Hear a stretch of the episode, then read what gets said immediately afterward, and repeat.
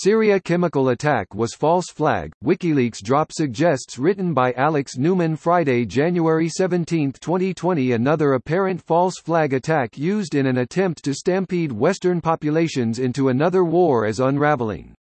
And yet, despite the emergence in recent weeks of even more leaked documents exposing the fraud surrounding the supposed chemical attack in Syria, the establishment media has remained almost completely silent about it.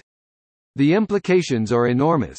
It appears that following the alleged chemical weapon attack in Douma in April of 2018, Western governments and the Organization for the Prohibition of Chemical Weapons OPCW falsely accused Syrian authorities of gassing their own people. Documents released by WikiLeaks late last month, which follow other revelations just weeks earlier, suggest there may not have even been a chemical attack in the first place. At the very least, according to minutes from an OPCW meeting involving toxicologists specializing in chemical weapons, chlorine gas does not appear to have been used in the alleged attack.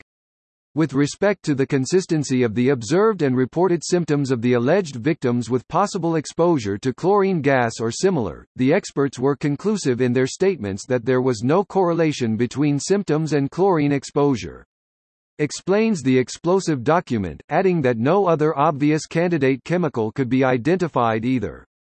In short, it seems the whole event was staged, as numerous witnesses on the ground have alleged for years. Indeed, speaking of the event at Douma, one expert quoted in the leaked OPCW documents raised the possibility of the event being a propaganda exercise, and yet, the final OPCW report on the incident, published about a year after it took place, concluded that there were reasonable grounds to believe that the use of a toxic chemical as a weapon took place. The final report also claimed that the toxic chemical involved was likely molecular chlorine, no mention was made of the OPCW's own experts, who concluded in their key takeaway message that the symptoms observed were inconsistent with exposure to chlorine. At least 20 members of the fact-finding mission involved in the investigation reportedly expressed concerns surrounding the claims made in the final OPCW report. According to a memo about it, the final document, which was scrubbed of all facts that would contradict the official narrative about Assad using WMDs on civilians, did not reflect the views of the team members that deployed to Douma. Indeed, just one of the team members actually participated in producing the report, with the others having all been sidelined. That supposed attack on civilians, of course, was used by Western governments, including U.S. authorities, to launch missiles and military attacks against Syrian government targets. Fortunately for the American people, despite being surrounded by warmongering advisers demanding a full-scale war on Syria, President Trump resisted the pressure to escalate the situation beyond bombing an airstrip with some missiles. But it could have been much, much worse. This is not first leak to blow holes in the official narrative. In mid-December, WikiLeaks released other documents casting doubt on the narrative.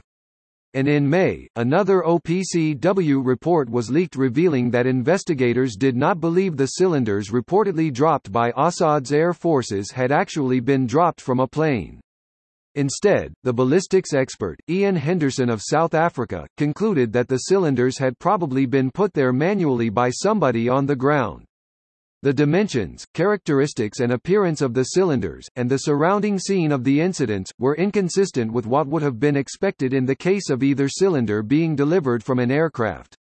Henderson explained in the document, in each case the alternative hypothesis produced the only plausible explanation for observations at the scene. His conclusion, based on the available evidence, was that somebody on the ground likely put the cylinders there.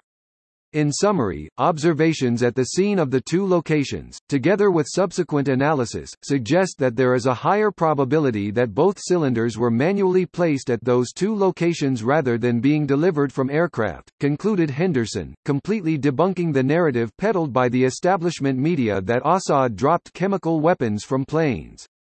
Of course, even before the leaked documents, there were already plenty of reasons to be suspicious of the claim that Assad gassed his own people. Indeed, there was so much evidence contradicting that narrative that the New American Magazine published an article shortly after the attack asking the obvious question, was chemical attack in Syria a false flag to trigger U.S. war? Prominent lawmakers including Senator Rand Paul R. Key, also openly spoke of their suspicions. It remains unclear who exactly may have been responsible for perpetrating the false flag attack in Douma. But the first question to ask is the cliché Latin expression, cui bono, or who benefits, in English. Obviously, Syrian strongman Bashar al-Assad did not benefit. In fact, the attack resulted in military strikes by the governments of the United States, France, and the United Kingdom, all of which misled the world by accusing the Syrian regime of using chemical weapons to justify the attacks. After all, with Russian help, Assad was on the verge of winning the fight against Sunni jihadists. That leaves a number of potential suspects, including warmongering deep state globalists in each of those nations seeking to overthrow the Syrian government.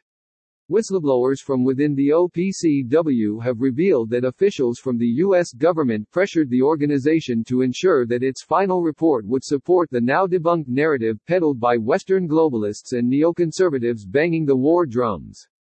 The name of neoconservative John Bolton, a member of the Globalist Council on Foreign Relations who served as Trump's national security advisor during much of this time, has surfaced repeatedly in connection with the false flag scandal.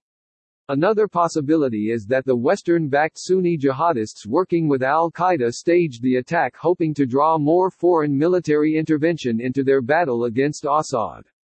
As this magazine documented extensively, going all the way back to the beginning of the Civil War, these Islamist movements have been so closely tied to Western governments and Sunni Arab dictatorship in the Gulf that it is hard to tell where one ends and the other begins.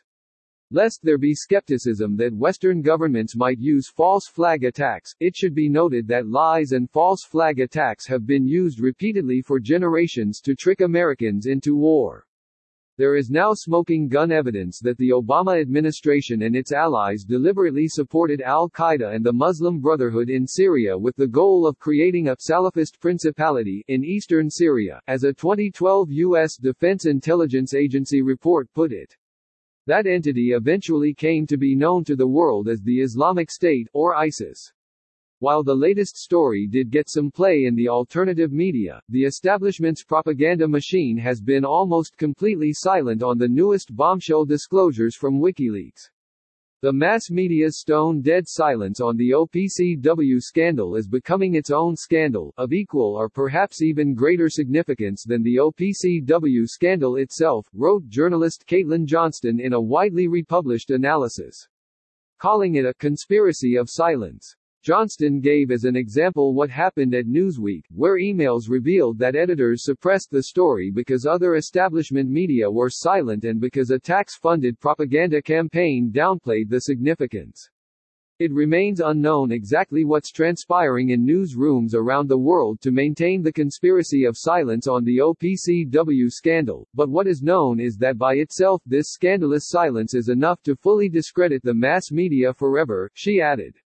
WikiLeaks has exposed these outlets for the monolithic propaganda engine that they really are, the dangerous con artists and war criminals responsible for these lies aimed at tricking the American people into another war must be held accountable in a court of law. Instead, the deep state has WikiLeaks chief Julian Assange locked up in abhorrent conditions like some sort of dangerous criminal for exposing their lies. It is time for justice to be served. That means truth-tellers and journalists must be set free, while liars and warmongers are brought before a jury to answer for their crimes. America needs a serious criminal investigation into these matters. Nothing less will do.